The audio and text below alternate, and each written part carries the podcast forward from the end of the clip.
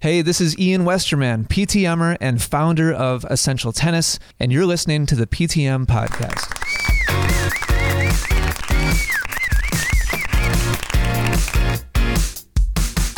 Hi, and welcome to episode six of the PTM podcast powered by Racket Sports U. I'm your host, Chris Michalowski, a PTMer known as Coach Mick, broadcasting right here from warm and sunny Orlando, Florida.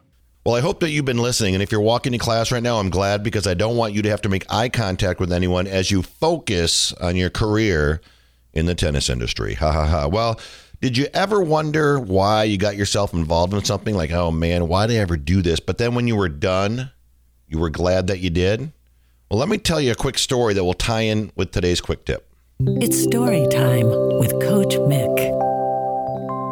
All right, so it was uh, late December back in '63. No, that's a song. It was uh, late December back in 2017. Anyway, my son Harrison was a part of this at the USTA. They had all the pros from player development before they went to the Australian Open. They were going to play a little team tennis kind of exhibition that was going to be free for the public and uh, and then the kids or the students who are in the programs here were going to be ball kids. And my son Harrison, he signed up to be a ball boy for the uh, event, which is really cool. So he got to go on a court and be a ball person. But then the day of the uh, event, he was kind of bummed out. I said, "What are you bummed out about?" And he goes, "Well, I really bummed that I signed up for this thing because I really kind of want to watch all the players play. Now I'm only going to be stuck to watching like two players or four players play doubles. I'm not going to get a chance to see everybody play. So he was pretty bummed and like a dad, I, I got him out of it. No, no, no, no. Like a good dad, I said, hey, you know what? You're committed and you said you'd do it. So you got to do it. So he did it.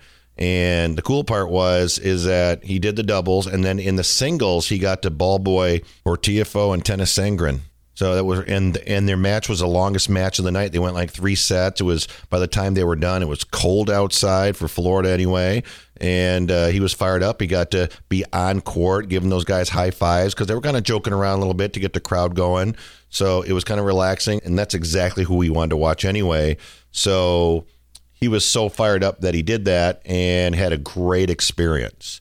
So maybe that's happened to you, but if it has or if it hasn't, Let's get right into today's quick tip and tie this in. And now, today's quick tip on the PTM podcast. So, today's quick tip is get yourself involved in as many projects as you can handle. And I know that sounds like a lot, so don't do it to where you're going to be stressed out or anything. But when I was in PTM, I remember we had a teaching staff, a front desk staff, a pro shop staff, an event staff, a maintenance staff. And so the whole idea was you got experience in all areas of the club. So when you graduated, you understood the club business. And when we did that survey I was talking about in an earlier episode, I think it was back in episode one, that's exactly what directors are looking for when they're hiring entry level pros. Or if you just have pros on your staff. If I was a director and I was for 30 years, uh, you know, I want to make sure my staff, if I need them to help out in a certain area, they can do it and that's real important. And so, uh, Len Samard, who was a pro here in the, the Orlando area, he was the director, I believe, at uh, Isleworth, and then he has a summer job up on the East Coast somewhere. I believe it. I'm not sure where it is, but anyway. I was sitting down with him at the TOM conference, and I said, "Now, how many directors have you kind of put out who have worked for you who have become directors of tennis?" And he said, 40. It was either 42 or 44. And I was like, "Wait, what?" I mean, I've maybe put out like four or five, uh, but he had like 44, which was amazing. And I said, Well, how'd you do it? And he said, Well, when they work for me, they work for me for five years. And in that five years, one year they're like all teaching. The next year, I think they're teaching all the time, but the next year they're in charge of the front desk. And the next year they're in charge of the pro shop. Next year, they're in charge of events and socials. Next year they're in charge of tournaments. So when they when they've been with me for five years, they have experience in all of the areas of a club.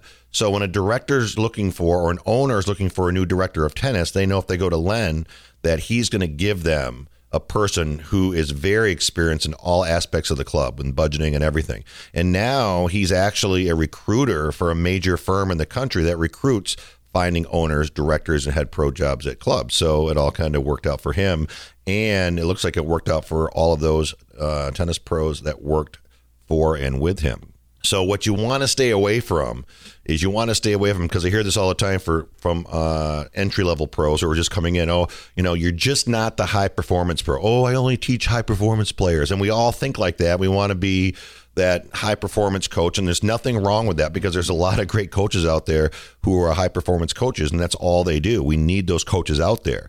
But if you're if you're only a high performance coach, your next position is not going to be the director of tennis in most cases. And like I said in the last episode, there's always that one person out there who is a you know high performance coach who's now the director, you know, and high performance is not the gateway to the director of tennis position because directors are looking for someone that is familiar with all of the areas of the club. And if your only area of interest and experience is high performance, sure, you can work with the high performance players, but you're not going to know the front desk. You're not going to know the pro shop. You're not going to know 10 and under. You're not going to know how to direct these people who are in charge of these positions. So having experience in all of the different areas of the club is definitely the gateway to a director of tennis position.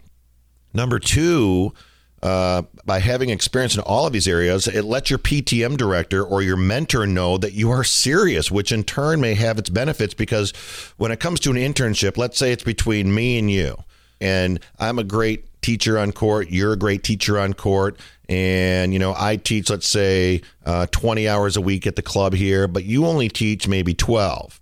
So I'm teaching more than you are, but you've got uh, experience in events. You've got experience in the front desk. You've got experience in the pro shop. And all that's telling the director is that, hey, you are a little bit more motivated to learn about all the different areas of the club. So if there comes an internship that's going to be between me and you, we're both good teachers, but you've got a little bit of extra interest and maybe a little bit of extra drive, guess who's going to get the nod? It's going to be you.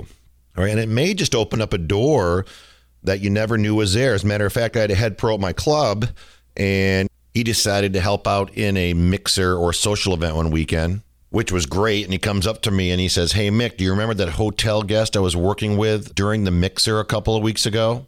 And I'm like, Oh, yeah, yeah, yeah, yeah. And he goes, Well, actually, uh, he's a member of this club down in Detroit, and they're looking for a new head pro. And I said, Oh, that's great. So are you interested? He goes, Yeah, actually, I went down last week and I interviewed for the position. I'm like, Okay, that's great because I don't expect my pros. My goal is to get my pros out there, just like Len. He did a much better job than I did to get him out there so they can be head pros or directors of tennis.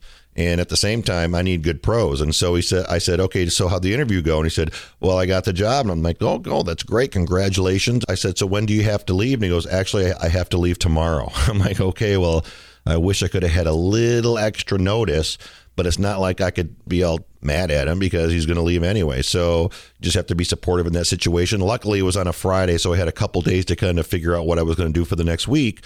But it does open up some doors if you get yourself involved in a lot of different things. And for him, uh, he did that. And just luckily, he had the experience in all the areas of my club. And then lastly, it makes you an extraordinary pro, like we talked about back in episode one. An ordinary pro is a guy who shows up at two minutes to eight, teaches all his lessons, he leaves at 5.03 or 7.03 and he's done.